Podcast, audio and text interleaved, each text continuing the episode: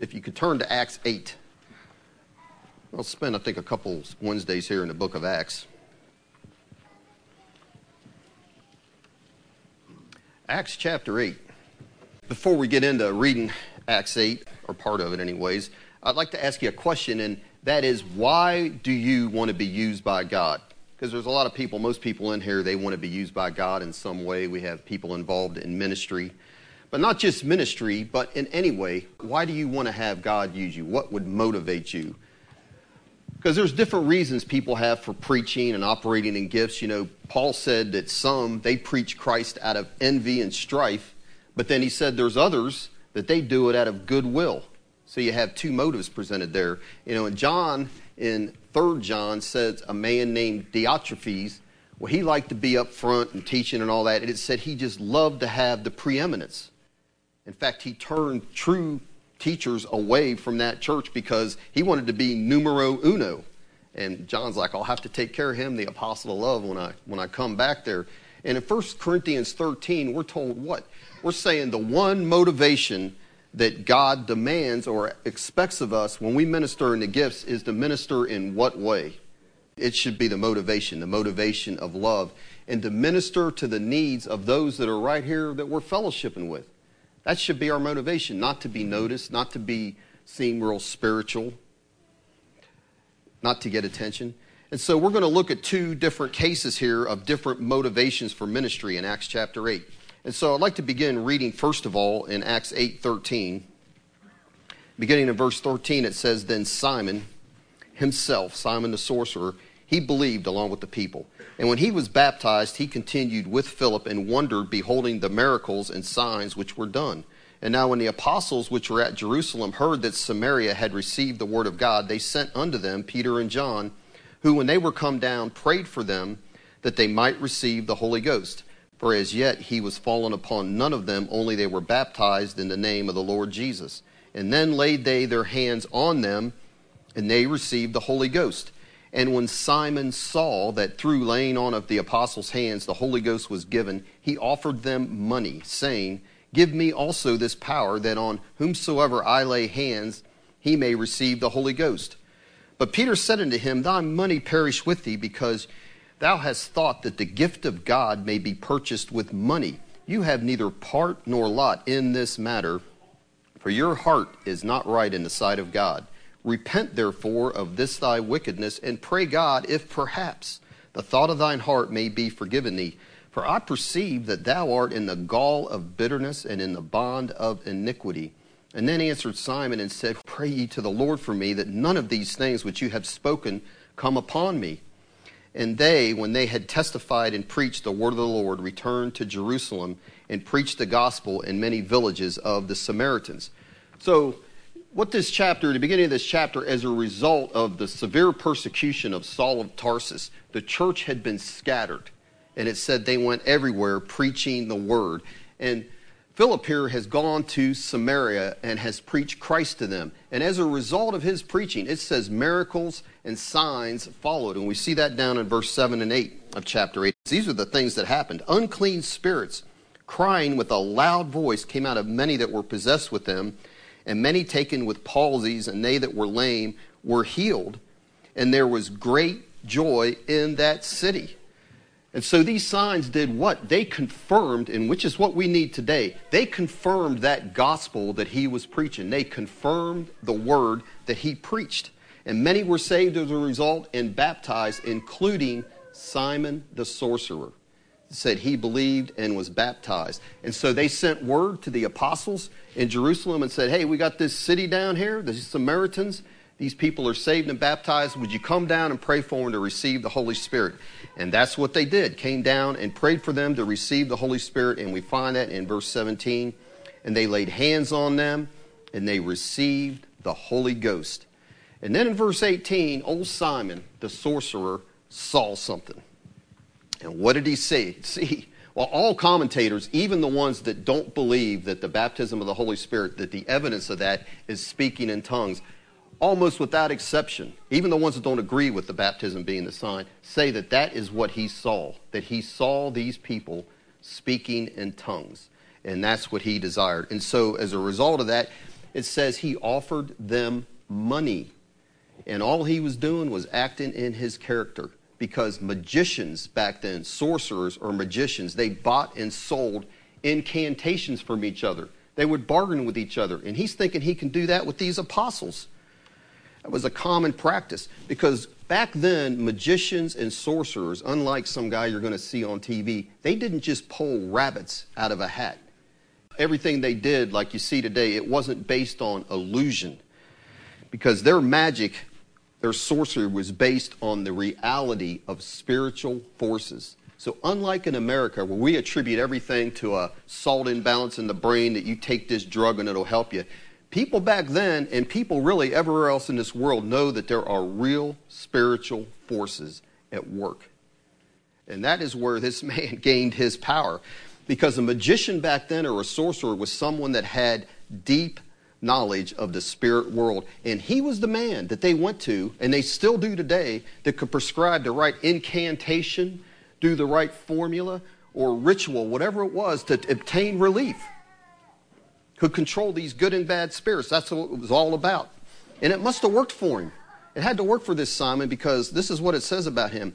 To whom, him, Simon, they all gave heed. Everybody in this city, from the least to the greatest, saying, This man is the great power of God.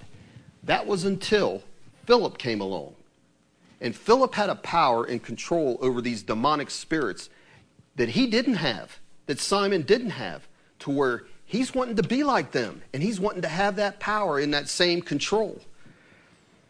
So he wants to keep his position and power over these people, and he wanted the ability then to give them the Holy Spirit. He's willing to pay for it, just like he would another magician, but not for the benefit of the people or for the glory of God or for the furtherance of the kingdom. But he wanted to keep his income coming in. Because didn't we have other problems in the book of Acts when these demonic forces were deprived of their worship in their images and an income source was lost? Boy, that caused big problems for Paul. And that's what's going on here. That's just the way things work, isn't it? Why do people want to become president? A lot of them. They like the perks, the prestige, and the power, right? Here's Peter's answer, verse 20. Peter said unto him, He says, Your money perish with you. And I like this. The Greek says, May your silver together with you be sent into destruction. He's saying, You and your money both head into destruction. I mean, that is a pretty firm statement, isn't it? He's basically saying, May you and your money perish in hell. That's what the Apostle Peter is telling this man. That's a strong statement. Doesn't sound much like love to me. And look what he says down in verse 21 You have neither part nor lot in this matter. And the NIV translates that ministry. It's really the word logos. You, you just don't have any part in what's going on here, is what he's saying in this ministry. Part or lot. You have nothing to do with this, the spirit you're coming from. He's saying, why? Why does he tell him that in verse 20? He says, because your heart, Simon, is not right in the sight of God. And that speaks to us here because if our motivation in witnessing and bringing somebody to the Lord or ministering any ministry gift, wanting in any way to be in ministry, if it's not for the glory of the Lord Jesus Christ, and for the reward of his sufferings. I mean, that's what's happening when we go out and witness. Our Lord suffered, and he has a people out there, and we're part of giving him the reward of his sufferings. Or if it's not for the spiritual welfare of the people you're witnessing to, he would say, God would say to us, Your heart is not right in the sight of God. So we need to ask ourselves whether it's song leading, preaching, witnessing, manifesting a gift, or in anything we do, what is our motivation? Is our heart right in the sight of God? Are we truly after this person's spiritual well being and what we share with them, even if we're sharing a verse or something that happened or giving a testimony here? We have to ask ourselves, what is our motivation? Because we know that some people just like attention, don't they? They like the prestige, the attention, so a lot of times, you know, you get an ex-drug addict, a porn star, some guy on death row, and they get saved and they have some dramatic testimony, and every church in this land would be glad to have them come share their testimony. And a lot of times people make money doing that. So there was a guy a few years back. I mean, the younger people probably would know about this man, but if you lived and got saved in the 80s, if you're 50 years or older, you would know who I'm talking about. His name was Mike Warnke. He was real big there in the 70s and 80s, and he was a former drug addict and claimed to be a former drug addict and a witch. And I remember I was a Catholic boy. I took his testimony into my Catholic class, and we all listened to it, and even that priest thought it was great on the surface of things, he had a powerful testimony and he made a lot of money and he wrote books and he made a lot of money off those books. And guess what happened? It was found out that his heart was not right in the sight of God because it came out he made all of it up. All of it up. And you think about all the young people, I was one of them. Uh, it just really had an effect on me, his testimony and how dramatic he made it and all that. And think about a person like that, what they do to people. And that's why we'll see what Peter says to Simon. But a person's heart is not right in the sight of God that could do something like that. And so, what is our motivation for serving the Lord? Because it pays? Is that why we serve the Lord? Because it pays? Because we just don't want to go to that awful place called hell? Is that, is that the best reason for serving the Lord? Or you just want to be accepted by your family? Or I want to do things in ministry because I got a lot of friends here that are doing that? Is that the motivation? Or sometimes it's just, you know, I got to make up for all the bad things I did in my life.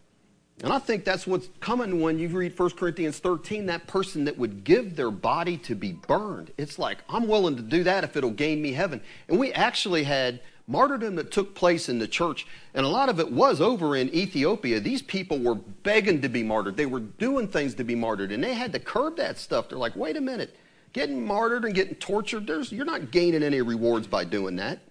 If God has you do that, fine, but that's not getting you anything extra to where you're asking for it to happen. That literally happened. And I mean, gruesome stuff these people would go through. But here's what it should be. It should be Galatians 2:20, shouldn't it? If you want to look at that or I'll look at it for you and read it out loud. We know that verse. Here's the reason I am crucified with Christ. Nevertheless I live, but Christ he lives in me, and the life which I now live in the flesh. How I live my life in the flesh with ministry, he says, for ministry, I live by the faith of the Son of God. And here's his motivation He loved me and he gave himself for me. That should be our motivation, shouldn't it? Out of thankfulness and love and gratitude, we'll do whatever the Lord asks us to do. That is a good reason. That's a good reason, isn't it? You saw how wicked you were. We've talked about that a lot here. And in his love, he died in your place and forgave you and gave you a clean heart and a clean conscience. That is our motivation for serving the Lord and serving each other. In faith and repentance, we've said we've forsaken sin and the world. And now, Lord, my entire life is given to you to do with me what you want. That should be our motivation, shouldn't it? Really should be.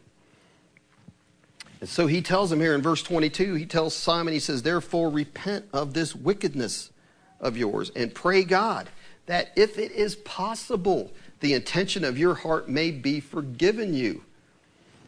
So there's a lot of people, they just think, hey, just because I ask for forgiveness, it's an automatic thing. And we've heard this before. Brother Hamilton preached this many times, faithfully preached this, that it is, you just can't presumptuously sin and just assume that you can be forgiven. There has to be genuine repentance involved, doesn't there? There really does. And so he's saying whether you're forgiven or not, Simon, is going to depend on whether your repentance is sincere. Because if it's not, just asking for forgiveness or me praying for you is not going to give it to you. So your parents praying for you, you've got to sincerely repent, young people. Their prayers aren't going to get you into heaven. And here's the reason why, verse 23, he says, and here's why he tells him that. Doesn't just say it for no reason, Peter tells him, he says, I perceive something about you, Simon. I perceive that you are in a gall of bitterness and in the bond of iniquity. And that's all in the present tense. He's telling him, this is how you are right now, not how you were. It should have been a were, shouldn't it? Because it said he believed and was baptized. If that baptism was a real baptism for him, it would have been an outward sign of something that took place on the inside of him. It never happened. Peter's realizing there's, there's a problem with you, Simon. You said you believed with everyone else and you were baptized, but based on what you're saying and how you're acting, you are still in the, the gall of bitterness. and in the bond of iniquity. You have never been set free. You're still a sinner. And so, was Simon a bitter person? You know, did he have a, a bad childhood? Is that what he means by that? That he's bitter? He's bitter about his past? If you would, I'd like you to just turn over. We, we could skip this, but I would like you to see this. If you turn over, put something there and turn over to Deuteronomy 29, because this is what he's talking about. It's not so much bitterness like he has a bitter attitude, but this is a a position he's in that could affect others is what he's telling him. And that's the danger in a person like Simon. So you look in Deuteronomy 29, and we'll go right back over here to Acts 8 in a minute. But it says here, and this is what Peter's referring to when he says that.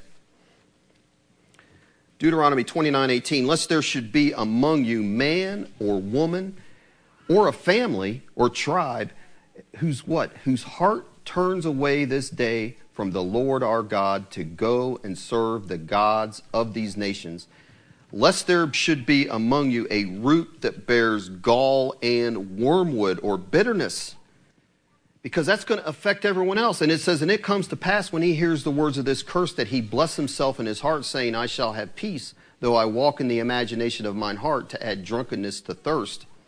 And here's what he says the Lord will do to a person like that. The Lord will not spare him, but then the anger of the Lord and his jealousy shall smoke against that man, and all the curses that are written in this book shall lie upon him, and the Lord shall blot out his name from heaven. And the Lord will separate him unto evil out of all the tribes of Israel, according to all the curses of the covenant that are written in the book of this law. And so that's the problem. With a person like that, they are a poison. And they're a poison, he's saying, that can affect everybody. And he's saying, God will take you out. He will take you out from among the people. And that's what Peter is telling Simon here. So he's a, a bitter person that could poison those people. And that's the warning he's getting. So if perhaps you repent, God can forgive you. Then answered Simon and said, Pray ye to the Lord for me that none of those things which you have spoken come upon me. And what we have is Simon's whole thing. This is Peter has judged this man correctly because his concern is for what? It's not his actions, is it? What's he concerned about? What we just read in verse 24 the consequences of his actions. So true repentance doesn't just worry about the consequences, it's repenting of its actions itself and the heart that would have such actions. But no, Simon, he's saying, no, no, no. He's just worried about what may happen. Just pray that what you said, those curses, don't come upon me.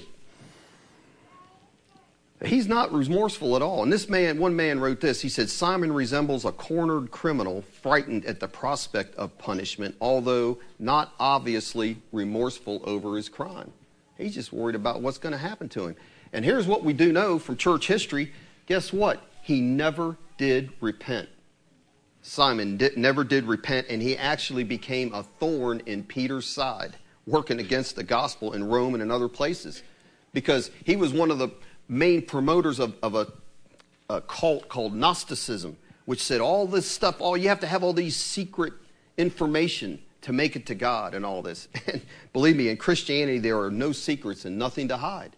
So, what Peter saw about this man, and that perhaps it never happened, that's the way he died in that gall of bitterness, as far as we know, according to church history.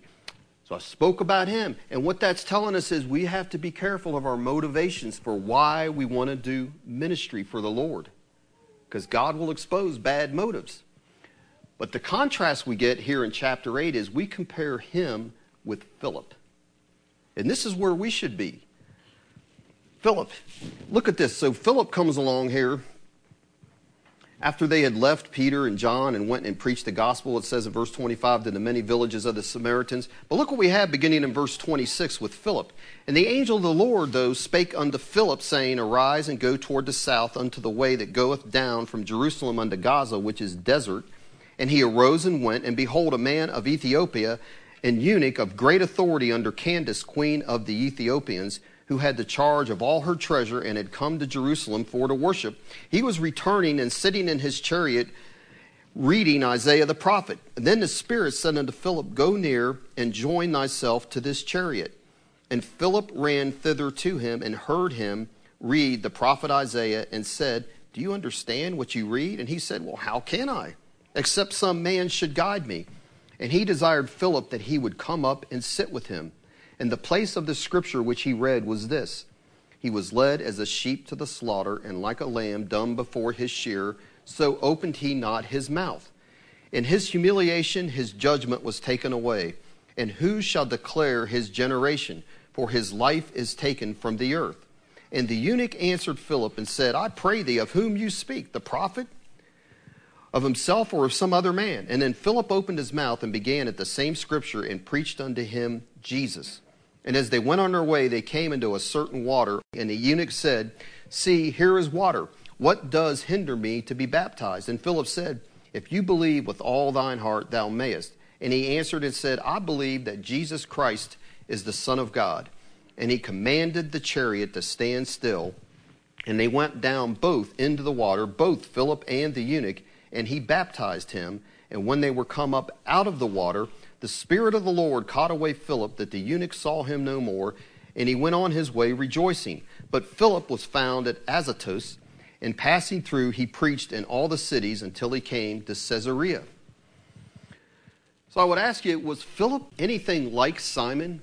I mean, was he seeking fame and power and glory for men? Not in any way. And there's two things in chapter 8 that tells us he wasn't. Number one, Philip would have been fully able to pray for those people to receive the Holy Spirit, but instead he deferred to the apostles. He wasn't like Simon. Simon wanted that power. And the reason he deferred was is because you get the apostles down there, the foundation of the church, and they're the ones that are praying for these Samaritans to receive the Holy Spirit. That is going to be a sign and seal of their acceptance because the Jews hated the Samaritans. And so when you have the apostles, the cornerstone of the church, coming down and they're the ones praying for these people to receive the Holy Spirit, that's putting a stamp of approval on what's going on. And so he humbly just defers and has them come down.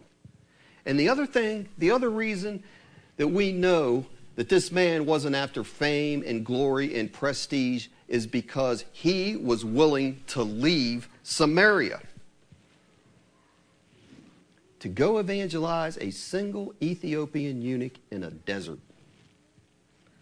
But here's the big contrast I want us to see at the beginning of, of everything is what was the spirit that controlled Simon? It was the devil, wasn't it? He's controlling everything he's doing. And that's what we have from the beginning. But what do we know about Philip? What do we know? Turn back to Acts chapter 6, just a couple chapters back. And look what it says. This is what controlled the life of Philip. So we're looking at a flesh led ministry of Simon and a spirit led ministry, which should be the way ours is. And so back in Acts 6, in verse 3, it says, Wherefore, brethren, when they're looking to find the first deacons, look out among you seven men of honest report, and what else should be a characteristic of them? Full of the Holy Ghost, and with that comes wisdom that we may appoint over this business, but we will give ourselves continually to prayer and to the ministry of the word. And the saying pleased the whole multitude, and they chose Stephen, a man of full of faith and the Holy Ghost, and Philip, and so on. So here is a man that we know from the get go when this church is scattered, he's going scattered, but this guy isn't ministering in the flesh, is he? He's fully dedicated to the Lord and he is walking in the Spirit and in the power of the Spirit. Before he was chosen as a deacon, he's just like anybody else in this church. Anybody else in this church, but yet it says he was full of faith and the Spirit. That means it is available to all of us, isn't it? To be able to walk and conduct ourselves in that way. So he's full of the Holy Spirit. That's the first major requirement. Because what did the Lord tell all of the apostles and the 120? He says, You need to wait here in Jerusalem until you are filled, and then go forth and minister. Did he not? And we are continually reminded of that in the book of Ephesians 5:18. What did Paul command us there? It's a command. Be filled with the Spirit. A command. And listen, when you're full of the Spirit, what I want us to see today, God will use you. So people say they're bored with their Christianity. Things don't seem to be happening. My life's just not that exciting. It's just, you know, whatever. Get filled with the Spirit. And you can be used like Philip was. You really can't. Or Ananias. Who was Ananias? It just said a certain disciple, Ananias. In Acts chapter 9, the next chapter. But he had to be a godly person that spent time in prayer and was filled with the Spirit. And guess he sent him to the Apostle Paul. He prayed. Could you imagine one of us here getting sent to the Apostle Paul? But that's all that happened with Ananias. He was just a dedicated disciple filled with the Spirit. Sent him to Paul, laid hands on him to receive the baptism of the Holy Spirit and for his eyes to be opened. Now that's something. That's a challenge to us, isn't it? It really should be. We just act like we can just come and show up. I know, I've been where you're at, where we're all at. And it's just a temptation to do. It's an easy way out. But we are spirit filled Christians. We read the book of Acts, it's just not a good story. It's there to instruct us on how we should live. And how do you get filled with the Spirit? It doesn't just happen by osmosis. What did the 120 do? They, they sought the Lord and prayed. How do you keep being filled? You know, in Acts 13, when Paul and Silas were being sent out, they were fasting. And then the Spirit spoke. And then they fasted again and sent them forth. So that's one good way to be filled with the Spirit, is the fast. If you never fast, you might have a problem there. And it does help with ministry. Fasting, the Word, in prayer, a commitment, and worship daily, like Jay talked about. One of my instructors at school, who's been a pastor in a whole lot of churches, and he said, Ministry in the flesh, any type of ministry we do, it will fail. And he told us, he said, I'm telling you, you're here in an academic school, but he says, above all else, above all your Greek, above all your theology, above all this book learning, and I mean, it's coming out your ears. He said, You all need to be filled with the Spirit as you go forth from here and as you continue your ministries. And that's true for all of us, though. It really is. It's not just for people that preach or deacons, it's for everybody in this room. And here's what will happen when you're filled with the Spirit, God, go back to Acts 8, God will use you as He did Philip in an unusual way. And look what happens here. Verse 26 The angel of the Lord an angel appears to him. Could you imagine? What would you do if an angel of the Lord appeared to you and spoke to you? But that's what happened with Philip. The angel of the Lord spake unto Philip, saying, Arise and go toward the south unto the way that you go down from Jerusalem unto Gaza, which is desert. And what did he do? It says he arose and went. He's being directed by this angel. He doesn't know where he's going, does he? He just said, Go down south, head that way, head towards the desert. And he's obeying that. That's all the direction he's got at that point. And you think about it. He left a fruitful work in Samaria to go to the desert. From a huge crowd, a whole city that said they loved him. There's joy in that city to a desert. There's no ministries will do that today. Go to a desert. And I'm telling you, that desert was hot. And it talks about Gaza. You know, Gaza, when you're headed south down that road, that is the last watering hole you're going to get to. And after that, you're on your own for a while because you're heading into the hot desert. And it's hot over there. It's really hot. And so, how many people would be willing to do that here? Leave comfort to go to the desert. You know, we say we're sold out, but are we really? Are we really willing, whether it's a desert or some other area or some people or person, that we just think is yuck in whatever way, are we really willing to go there to minister to them? To leave our comfort zone and go minister to somebody that we don't think much of? Or go to a place that we don't think much of, wherever it is. There's places like that everywhere. You don't have to go over there. There's places like that in Shelbyville that a lot of people just would rather not go. And I'll tell you, I've got a biography this man is, is one of my spiritual heroes, and I'd never heard about this man, though. And here's the reason why his name was William Chalmers Burns. So, back in the eight, late 1800s, he was probably the greatest evangelist that Scotland ever had. And they had revival take place, and it took place. God's Spirit was on him, kind of like with Philip. Everywhere he went, revival broke out. Churches were dead, but it followed this man all through that country.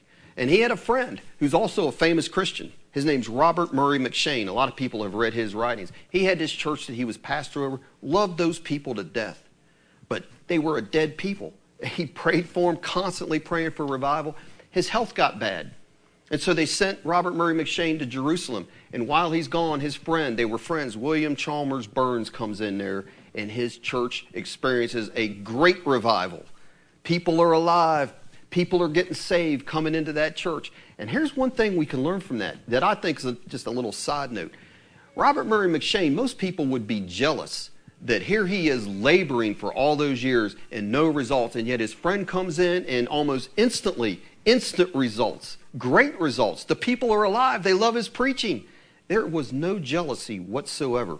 Robert Murray M'Cheyne truly loved his people to where he was blessed and he wept when he found that out. But here's the thing about Mr. Burns that impressed me the most when I read his biography. He was going all over Scotland. Everybody wanted him to come. He could have had all the money that he wanted. He could have had all the fame he wanted. And at the height of when that was going over, he prayed and believed God was telling him to go to China.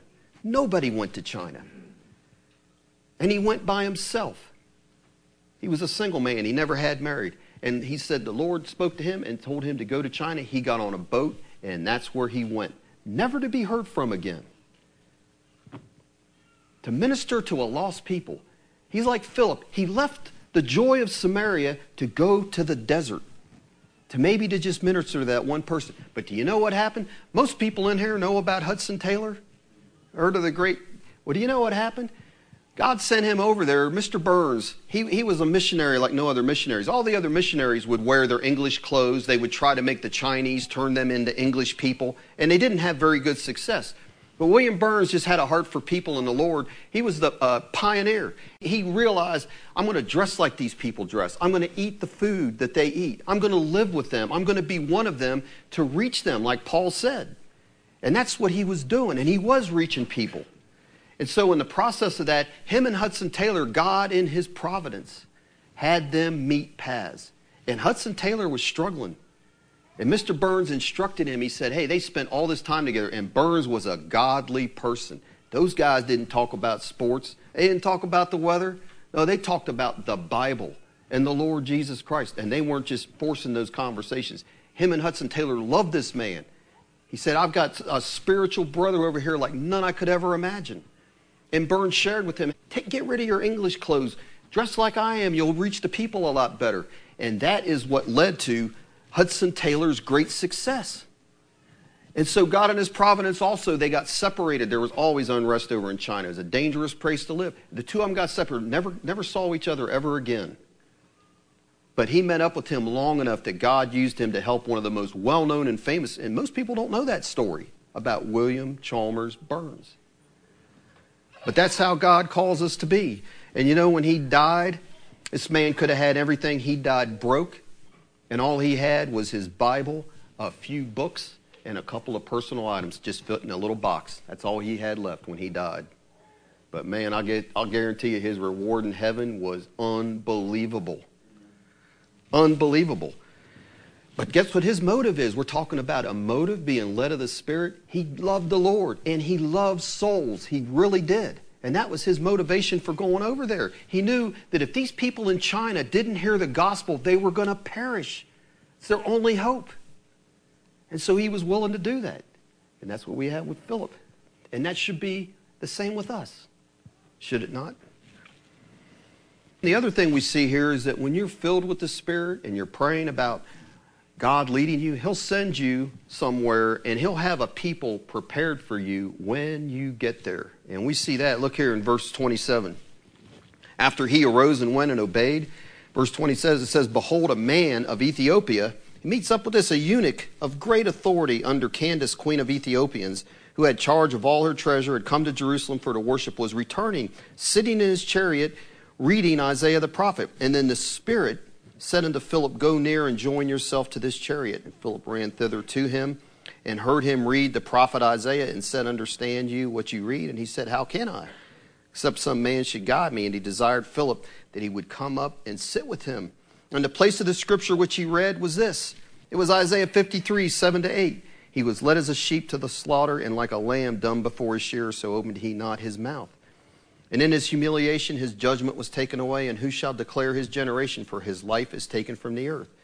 And the eunuch answered Philip and said, I pray thee, of whom speak the prophet this, of himself or of some other man? Got a person ready for you when you get there if you're following the Lord. That's what we see. And we know that guy was rich, that eunuch, because back then, if you owned anything, even if all he had was the book of Isaiah, we don't know if he had more than that, that was expensive. It's not like books today. If you owned any kind of books, you had some wealth about you. And he's doing what? Reading out loud. Now, we here in our modern world do not read out loud, but do you know the world read out loud for most of the existence of written language?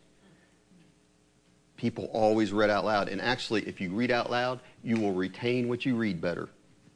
People think you're weird, but you'll retain what you re- read better. And that's the truth. And what's he reading? What's God have him reading? He could have been reading anywhere in that book of Isaiah, couldn't he? Well, what's he reading at this time? Isaiah 53, the greatest evangelistic chapter in the Old Testament. Praise God. So, what do we see here? God is in control of all of this, isn't he? In control of a spirit filled person that's willing to obey. And look what's happening here. He sent Philip in that general direction by having that angel come to him. He was willing to obey that. He has the two meet up on this road, and the Spirit tells Philip, he says, Go, go join up with him. And Philip has to run to get up to that chariot. He has to be obedient on that too. There's probably other people on that road. He's like, I want you to run. and Get, you know, he had to know inside that that was the Spirit speaking to him. How many of us could do that? Discern that? That the Lord's speaking to us in that way. And once again, the Lord's in control because He's got, when all this is happening, He's reading Isaiah 53. and also, He had to be working in that eunuch's heart that He desires to know what that means. That's God that puts that kind of desire in you. Because He's probably dirty. And that eunuch's a rich guy. Everything's probably clean inside that chair. He's like, come on up in here, buddy. Because you look like somebody that knows what this Bible's saying. I, need, I want to talk to you. I got a strong desire. Because when I just got back from Jerusalem and I didn't get that water I really want, you got something, I, I want to know this. I'm still hungry for God. God's got this man hungry. God's working all through this, isn't he? Through this spirit filled person. And I'm saying when you go out and you're filled with the Spirit and led of the Lord and you pray ahead of time, God will lead you to people that are ready. Because there's not that many people that are willing or that have a message. I'm saying, I got you hate to use yourself as illustrations, but back when I was hitting the streets a lot on weekends, I would pray and I would fast before I would go and ask God to give me direction to people to come up and talk to people that He's got ready that I can help. Because I don't want to just waste my time on somebody that doesn't want to hear. And I would do that. And I'm saying countless times, I'd walk up to a young person, start talking to them, sharing the gospel, and they'd be like, you know, I've been reading my Bible. I've been asking myself these questions, and I didn't know who to talk to. I'm saying it happens all the time. Another time I remember I was up at that park with the skateboards in Louisville, and there's this couple there and went up and shared, and they said, you know, we've been talking about divorce, getting a divorce, but we said we were willing to talk to a minister or someone that could direct us in the Bible. I mean, I'm not going to say I ain't no minister because I wasn't at the time. I was just somebody coming here. But you get an opportunity then that if you're not going out looking and let, let, let the Lord lead you, then it never happens. You've got to be intentional. You know, another time I'd gone out a weekend before and handed out a tract to this guy working behind a counter in a Shell station down in Louisville. My friend comes and me and him are going to go out together and, and go witnessing in the streets. And we were in that area. I said, let's go. I want to go by and just see what that guy what happened if he read that track. Walk in there, and the guy's like, Man, I have been thinking about that track all week long.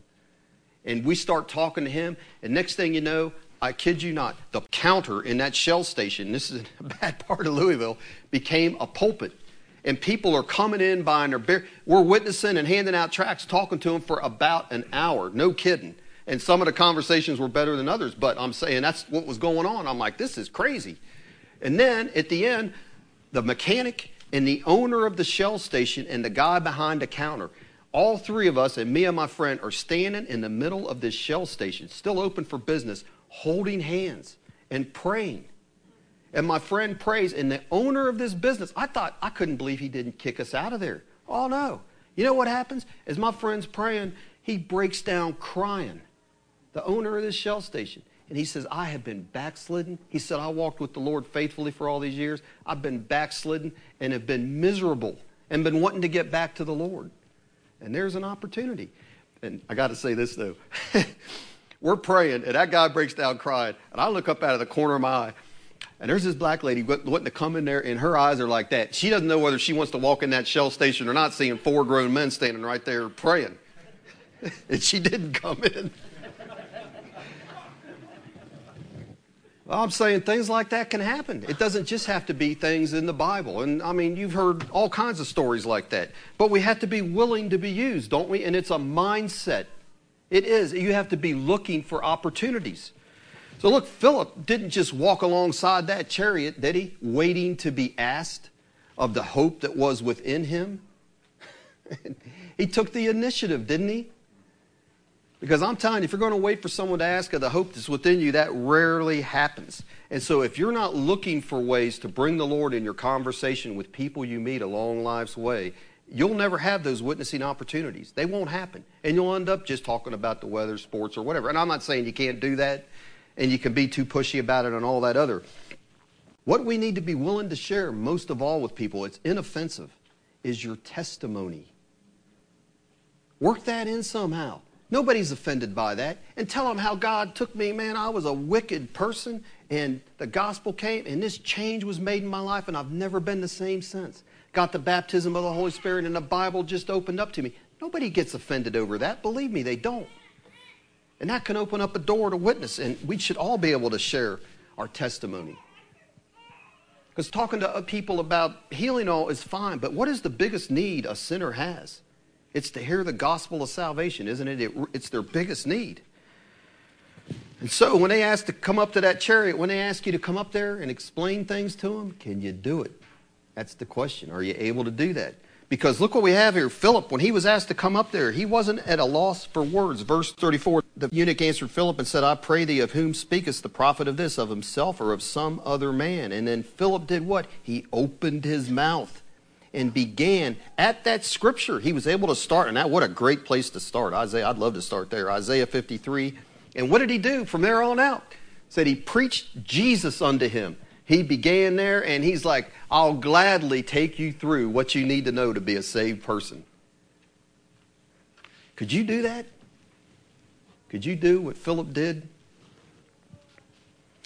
Because I know most people can't. I just know the reality of it.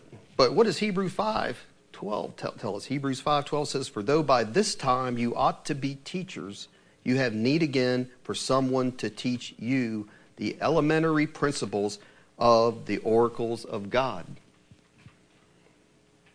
And so, if you're really serious about your Christianity, I think you need to take the time to understand what's involved in salvation. What steps do I need to take somebody through to bring them to the Lord? You just don't start off with saying, Do you know Jesus? Do you know? You know that's not the way you start things off.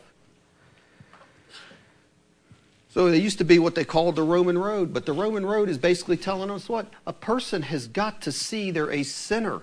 They've got to see they're sick before you give them the medicine. You're trying to give them medicine when they think they're fine, it is not going to work. And I'm saying people can have their own methods. Your testimony is a good way of doing that.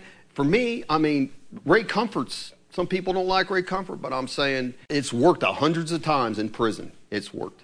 And it's worked out on the streets.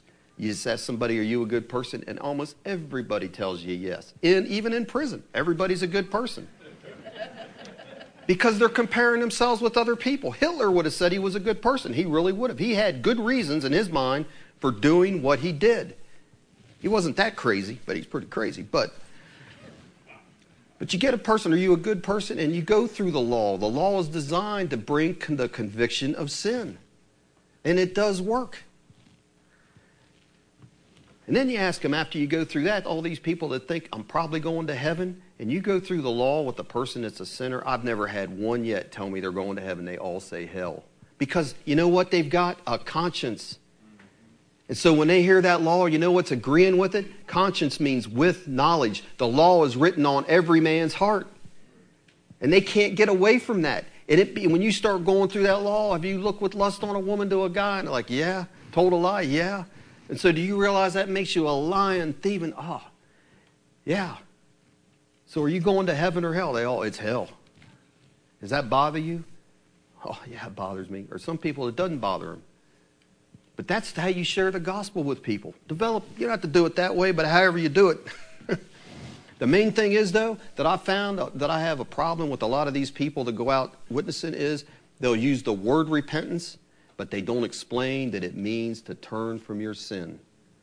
Because you ask somebody, if you just say you need to repent and give your life to Jesus, you know, I, I just would ask people, what does repent mean to you? And almost everybody, I'd say 90% of the time, they'll say it means to ask God to forgive me. I'll say that's not what it means. That's part of what it means. But it says, He that confesses his sin, Proverbs 28, he that confesses his sin and forsakes it shall have mercy. You can confess your sin and stay in it, there is no mercy. And people need to understand that. And the best illustration to use to bring that in is the prodigal son. He left the father. He's living in a pigsty. But guess what he didn't do? He didn't stay in that pigsty to get right, did he? said he came to his senses. And it says, I've got to return to my father. And that's what repentance is. He goes back and then he confesses his sin. I've sinned, Dad, I've sinned against heaven and against you. But he didn't stay in the far land, living in that pigsty. Repentance means you come back. It's returning back. And people need to understand that, and they also need to understand that faith is not just believing facts, but it is a commitment. A commitment like you make in a marriage, a commitment to the Lord Jesus Christ. You bring those things in, your conversation could go a hundred different directions after that. And we've been all taught here well enough, most of us can handle a conversation. More than what you would think. But here's the last point I want to make in this is, and this is what we see here, you got to be ready to talk. And Philip was. He opened his mouth and he preached the Lord Jesus. And that man was ready. God had directed him that way. Hey, where's I need to get baptized? Where's this water? But look what's happened. They went their way and came into certain water, and the eunuch said, verse 36, See, here is water. What does hinder me to be baptized? And Philip said, If you believe with all your heart, you may. And he said, I sure do. I believe that Jesus, the Messiah, is the Son of God. And he commanded the chariot to stand still, and they both went down into the water, both Philip and the eunuch, and he baptized him. And when they were come up out of the water, the Spirit of the Lord caught away Philip that the eunuch saw him no more, but that eunuch, it said, went away rejoicing. And you reach the one, and you are going to probably reach many more than the one. Because when he went his way rejoicing, the early church father, Irenaeus, reported that that eunuch went back to his hometown and became a missionary to his own people. Thousands saved through that one the country Ethiopia now, this is really southern uh, in the Sudan, what, the, what they're calling Ethiopia in the Bible. They're joined right next to each other. There is a strong, and always has been, a strong Christian presence there almost from the beginning. Now, whether it was a result of this guy or not, I don't know exactly. But even to the point we had Ethiopian Christians, strong Ethiopian Christian at my seminary that talked about that. So I'm saying the one can lead to the thousand. So you don't know that one person that's out in the desert that God has led you to may affect many others. And we have examples of that in the New Testament. What about that Gadarene demoniac? Nobody wanted to mess him. Here's desert territory nobody wants to go in. Everybody's scared to death of this guy. But Jesus reaches him, doesn't he? And delivers him. And what did it say about him? After he was in his right mind, he wanted to be with Jesus. Jesus, no, you go back to where you live. There's some people through you, you one person, I want to reach. And it says that he began to publish in Decapolis how great things Jesus had done for him. And it says, all men did marvel. Oh, one crazy man getting delivered by the Lord Jesus Christ, and many other people got delivered with him. And what about the woman at the well? If you would just be the last scripture we'll turn to, if you don't mind, turn just back one book to John 4. We're saying you reach the one it may seem obscure, they may seem insignificant, but you can reach thousands through them. And here we have Jesus meeting a woman at a well in an unlikely time. Verse 27 And it came, and upon this came his disciples and marveled when he talked with the woman, yet no man said, What do you seek, or why do you talk with her? She's a Samaritan. And the woman then left her water pot and went her way into the city and said unto the men, Come, see a man which told me all things that ever I did. Is this not the Christ? And then they went out of the city and came unto him. And then look over in verse 39. As a result of this woman and her testimony, verse 39, and many of the Samaritans of that city believed on him for the saying of the woman which testified, He told me all that I ever did. So when the Samaritans were come unto him, they besought him that he would tarry with them. And he stayed there two days with them. That's a long time for Jesus and many more believed because of his own word, and said unto the woman, Now we believe not because of thy saying, for we have heard him ourselves, and know that this is indeed the Christ, the Savior of the world. So through that one, many were blessed. And that's the way God works. And I was at a church not that long ago, a few years back, and this preacher shared, he had this experience. This is modern time, this isn't in the Bible. That he was with a black guy that wasn't a preacher. And this guy was a white guy, the preacher that's telling this story. And they went to eat at a KFC. And behind that KFC, there was three cousins working. Well, the black guy, he witnessed to everybody. Everywhere he went, any opportunity he had, he witnessed. And so he witnessed to one of the three cousins behind that counter and had an influence on him. That guy had been going through a bad time. It was just ripe for salvation. He reached across the counter at the KFC and asked that guy to pray for him to be saved. And at that same time, he goes, I got two cousins over here that need to be saved too. And he prayed for both of them. All three cousins saved. And they asked the black guy and the preacher, they said, Would you two please come back here in three days? And the preacher that's telling this story, he said he told that black guy, he says, Well, I got a lot of things to do. And that black guy says, Uh uh-uh, uh, you will be here. You'll be back here with me. You don't have that much to do. And listen what happened. Three days later, in this KFC, the three cousins meet these two men. They're in their street clothes. They had 30 relatives that they brought with them. And the black guy stood on a table and preached to all 30 of them. Now, they weren't all 30 saved, but some of them were. And that tells you right there, you reach one because that guy did something out of the ordinary in a KFC. And he get their whole family. That is the, that's a true story. I did not make that up. So unless this guy's standing up in front of a, of a church lying about it, I thought that was amazing. I thought it was pretty good testimony. So back to Acts 8. What, what about you? What about me? Do we just come to meetings like this? Is it just a religious duty? Or are we serious about serving the Lord Jesus Christ? Do we really want to see revival in our church? We talk about that because I mean, I've read about a lot of revivals. I had to take a class on it in church history, and there is never a true revival that there is not an explosion of people being saved and brought into a church. It's part of it. And it's part of those people that they're wanting to share what's happened. And that should be part of our lives. Evangelism should be a part of our lives our everyday lives. First of all, though, where does it have to start? What's the first thing we talked about? You got to be filled with the Spirit. And some in here, which shouldn't be the case, do not have the baptism of the Holy Spirit with the evidence of tongues. Got to have that. You should see that being a need. God wants to bless you with it and to use you like we just read about Philip and let that become a reality in your life. So, are we going to be like that? Or are we going to be like Simon the sorcerer? We serve God, but not if it doesn't pay, and not if it gets us in trouble. It'll cost us. So, what do we see tonight? We need the number one, we got to be filled with the Spirit. And like Philip, we have to be willing to be used, don't we? And when that's the case, what do we see? God will have somebody ready there for us.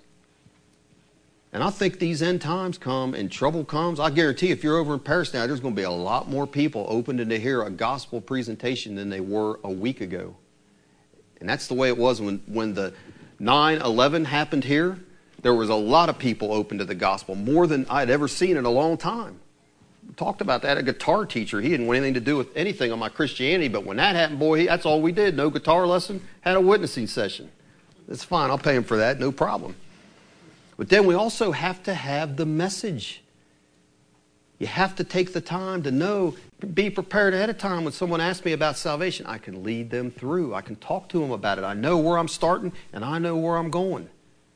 You have to be prepared. in that way.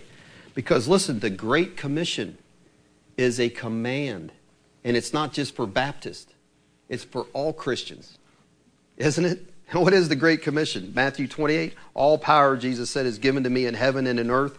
Go ye therefore and teach all nations, baptizing them in the name of the Father, the Son, and of the Holy Ghost, teaching them to observe all things whatsoever I have commanded you.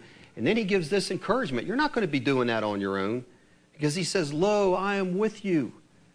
The Lord Jesus Christ will be right there with you by his Holy Spirit, helping you to minister to this person. Sometimes you get in dangerous situations, he'll keep you from harm. I am with you even unto the end of the world. Because listen, we're in Acts 8. Look over in verses 3 and 4. It's a, it's a responsibility of everyone. Because when Saul, it says, verse 3, made havoc of the church, entering into every house and hailing men and women, committing them to prison, what happened? Verse 4 Therefore, they that were scattered, the church, they went abroad, and what did they do when they were scattered? This isn't the, the apostles that said stayed in Jerusalem. This is just your everyday church people going out. And what did it say they did when they were scattered? Said they preach the word, doesn't it? That's the last thing it says there in verse 4. And Charles Spurgeon said this He says, Have you no desire for others to be saved? You have no desire for others to be saved, Spurgeon said, then you're not saved yourself. We should all have a desire and look for opportunities to see other people to be saved. And so a lot of people say, well, what about opportunities? And there are opportunities everywhere. I mean, we have got in Shelbyville, you don't want to have to go down to Dominican. We got several food banks that are run by Christian organizations, and one I know of that you can serve food, you could witness to your heart's content if you really have a heart for the lost. Most of those places are just glad for all the help they can get. You know, they asked me to ring the Salvation Army bell. Mr. Wiley did several years back. I'm like, well, I'll tell you what, I know what the Salvation Army used to do. If I'll ring that bell, because I knew the money went to genuinely needy people, if you'll let me hand out tracts and witness while I'm doing it. He said, I don't care what you do, as long as you show up. I said, I'll be there. And that's what I did. There's all kinds of opportunities like that. Josh here goes into the jails, goes into the jail, took that on. I didn't know he did that. You can make your opportunities, goes in there on a regular basis, witnessing, told me just witnessed some guy got saved the other day. We got the prison there. Anybody's interested in that, I'm saying just come to me we get you set up. There are so many unregenerates that we can't, you can't reach them all with. We got several people going in. We could send in five more. Just sitting there in a cell, can't go anywhere, just waiting for you to come in. Any man, a woman wouldn't be able to go in. There's an opportunity there. Come in the chapel with us. All kinds of guys there. You want to come preach? Just let me know. But you go in that segregation area and it's just go unit, cell to cell to cell. There's guys just waiting to hear about the Lord Jesus Christ. Pray ahead of time. I know there's groups that go to eastern Kentucky. You want to get out of Shelbyville? They got poor people there that you can build, and they'll also let you witness and share the gospel. You can help them out in that way. We have our Guatemala, Paul Logston. Have you turned anybody down, Paul, that wants to go? No. They take you to the dump. That's like that's like that's probably worse than the desert, isn't it? Because the desert probably didn't have much odor. But go down there with him to the dump, dump, and we're going to hear we got a Dominican opportunity coming up. Plenty of opportunities, locally, overseas. What about where you work? What about you kids that go to school? You say you're Christians? I mean, I just know my niece got saved. You know how she got saved? Because a young man there was a Christian, and he prayed that morning and asked God to send him somebody that he could witness to. And he could tell she was having a hard time and said, Would you just come up here and sit with me? She said she didn't talk to this guy. And guess what? Led her to the Lord. And you know what he said? He said, Yeah, it's tough here because people don't invite you to their parties. Being a true Christian, they don't invite you to their parties. They don't let you do a lot of things. They don't talk to you. But he says it's worth it. Now, that's a heart for the Lord Jesus Christ. A teenager. Where you shop, you bring somebody into your house to do work. When you go get gas, there's all kinds of opportunities if you want to look for them that are there. But here's the thing you've got to be intentional. It's not, it's not going to just walk up to your door and knock on it. You got to be intentional. You really do. Amen. Spirit filled ministry. We can be a part of that. Hallelujah. Well, let's pray. Father, we just thank you, Lord, for your word here and that you show us that if we're willing, Lord, and, and filled with your spirit, that you be willing to guide us to those that need to hear the gospel and that we can be used by you for your glory, Lord, and to give you the reward of your suffering. And I just ask you, Lord, that you'll put that on all of our hearts in here, that we will look for opportunities and ways to minister your gospel and to fulfill the great commission, the command that you've given us as your people, to spread that word because if we don't, they won't hear it. They need to hear it through us. And I just ask that you'll impress that on our hearts here as a church, Lord, that we have that responsibility to a lost world to share your light and your gospel. And I just trust that you'll do that for us and to continue to do it for those that have been faithfully proclaiming your word and continue to encourage them. And we just thank you for being with us here tonight, Lord, and we do all that in Jesus' name. Amen.